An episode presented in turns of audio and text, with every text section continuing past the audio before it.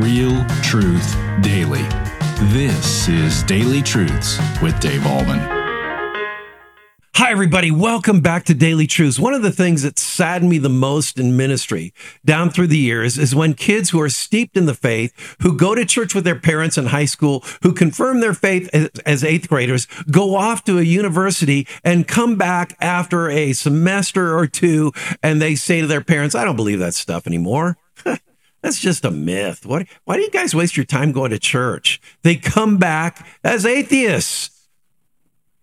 Why does that happen? Well, Jesus talks about that indirectly in verse 25 of Matthew chapter 11. Listen to what he says. I thank you, Father, Lord of heaven and earth, that you have hidden these things from the wise and understanding and revealed them to little children. The things of God, the accuracy of scripture, the authenticity of Jesus being Messiah was hidden from those who were highly educated in Jesus' day the scribes, the Pharisees, the Sadducees, even though the Son of God performed miracles right in their midst. Their eyes were hidden and they didn't believe. So it seems like Jesus is saying the more educated people were in his day, the more atheistic they became especially regarding Jesus being Messiah. Now let's answer the question that we asked before. Why is it that oftentimes kids go to a university and they come back after a semester or two not believing anymore? Well, here's the first reason. Most universities, and not all professors at these universities, but most of the professors at these universities declare the Bible to be just another book. It's like Homer's Iliad or any other book that you study. It can't be scientifically proven. And so there's a lot of inconsistencies in the Bible and inaccuracies in the Bible and contradictions in the Bible. The Bible is just another book. And so if it's just another book, it can't be authoritative regarding salvation and regarding how one lives one's life. Secondly, they dismiss secular universities and sometimes Christian universities as well dismiss the miraculous. So God creating all the world, all the universe in six days and creating it basically out of nothing cannot happen. Jesus walking on water? Pff, no. Jesus changing water into wine? No, that's scientifically impossible. And somebody rising from the dead, including Jesus of Nazareth? No way. So they dismiss the miraculous. And if it can't be scientifically proven, they say it couldn't have happened. Okay. Thirdly, most professors at universities do not thoroughly investigate the geography, archaeology, geology, if you will, and historicity of the Bible. They just categorically dismiss it and say it's inaccurate without really spending time to investigate how accurate this book really is. And I've said it before and I'll say it again. There is more archaeological, geographical, geological and historical evidence that verifies the accuracy of this book more than any other ancient book in antiquity. And yet, so many professors won't take the time to really investigate this book to see if it's really accurate or not. And so then what happens? Then they stand up in front of a classroom, in front of a bunch of kids, and they say, there is no God, there is no heaven, there is no hell, you know, God doesn't exist. Uh, God is dead. You can't trust the Bible. It's just another book. And these kids that came from Christian homes listen to that and they say, wow, the, the, that professor's pretty smart. Uh, he's pretty highly educated. He must know his stuff. What he says must be true.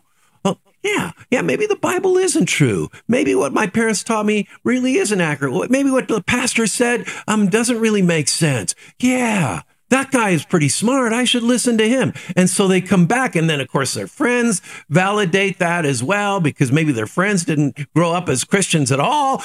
and so they come back after hearing their professors spew this stuff that is not true. They come back and they say, "Yeah, mom and dad, I'm I'm basically an atheist. I just don't buy that stuff."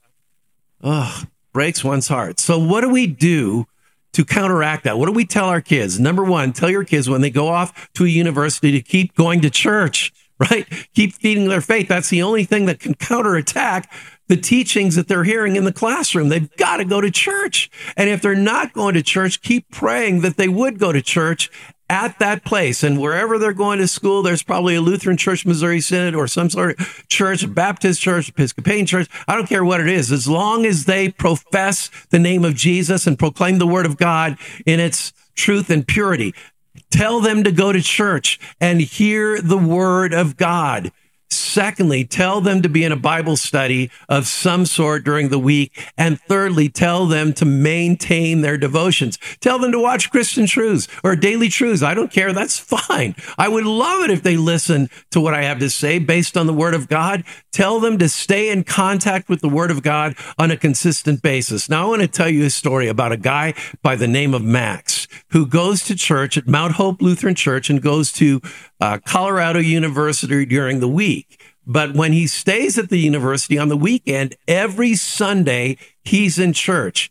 He grew up at um, a Lutheran church in the southern part of Denver, and his dad is a congregational chairman right now. I mean, this kid is steeped in Christianity, and somehow, in some way, he's gotten it that the only way he can counteract the teachings of what he hears in the classroom is to go to church. And so he gets up on Sunday morning at eight o'clock. Church is at nine thirty. He shows up. He's ready to go. He's inherently listening to what we have to say. He's worshiping. He's singing hymns. He understands that the only way he can offset the stuff that he hears during the week is to be in God's house that one hour to counteract and counterattack the teachings that he's hearing during the week. I love this kid. His name is Max, and he's on fire for Jesus, and he's thinking about being a pastor. And I asked him, How in the world do you stay so strong amidst the, the false teachings that you're hearing in this place? And do you know what he says? He says, Because I'm going to church. He says real simply, he says, that's the only way I can maintain my faith is if I go to church and hear the word of God. And, and, uh, by the way, he has a lot of other kids that he's ministering to and trying to evangelize. And eventually, I hope that this young man is used by God to bring his friends to Mount Hope as well. So there you go. Why is it that so oftentimes kids go off to a, a university and their faith is attacked. Number one, maybe they hear that the Bible is not true. Number two, um, they dismiss the historicity and miraculous that's uh, talked about in the Bible. Number three, many of those professors, not all, but many of them have not thoroughly investigated the truths of Scripture to see if the Bible is really accurate. And so these kids go into a classroom and they say, well, what the professor says must be true because he's smarter than I am. He's highly educated and all that. So what do we do offset it? Number one, tell your kids to go to church. Number two, tell them to be in a Bible study. And number three, to have their own devotional life. And if they want to watch Daily Truths, that would be great. I'm going to pray for any of you who have a kid or grandkid who's wandering away from the faith. I'm going to pray for them right now. And I know this one is longer. Oh my goodness, I've gone for eight minutes already but I think I had a lot to say about what's happening in our culture today, and hopefully it was helpful. Let's go ahead and pray. Father, I pray for those kids, those grandkids, of the people that are watching me right now, or maybe kids that are watching me right now who have friends who've wandered away from the faith. God, I pray that you would do whatever it takes to bring those kids back to you. Help them to understand that everything they hear in a university, um, not all of it is true. Not all of it is accurate and help them to be able to distinguish truth from error. And the only truth, Lord, we know is found in your word. Help those kids to get back into your house and back into your word so that they can consistently hear about the truth of your son and the truth of your word and the accuracy of what happened in Old and New Testament times. Oh God, Bring them back to you. And for those parents and grandparents right now that are listening to my voice, whose kids or grandkids are wandering, Lord, help them to trust in you. Help them to know that indeed, as the word says in the book of Proverbs, bring up a child in the way he should go so that when he is old, he will not depart from it. Sometimes kids wander away when they're young, but we pray, Lord, that the truth of your word would work a miracle in their life and bring them back, not necessarily when they're old, Lord, but when they're still young, bring them back into the fold. And Lord Jesus, we pray this all in your powerful and precious and saving name. Amen.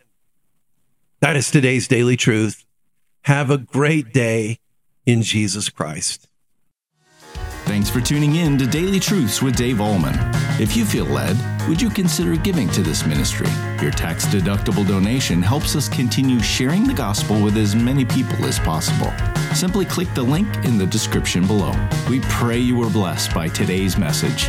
So come back tomorrow for your next Daily Truth.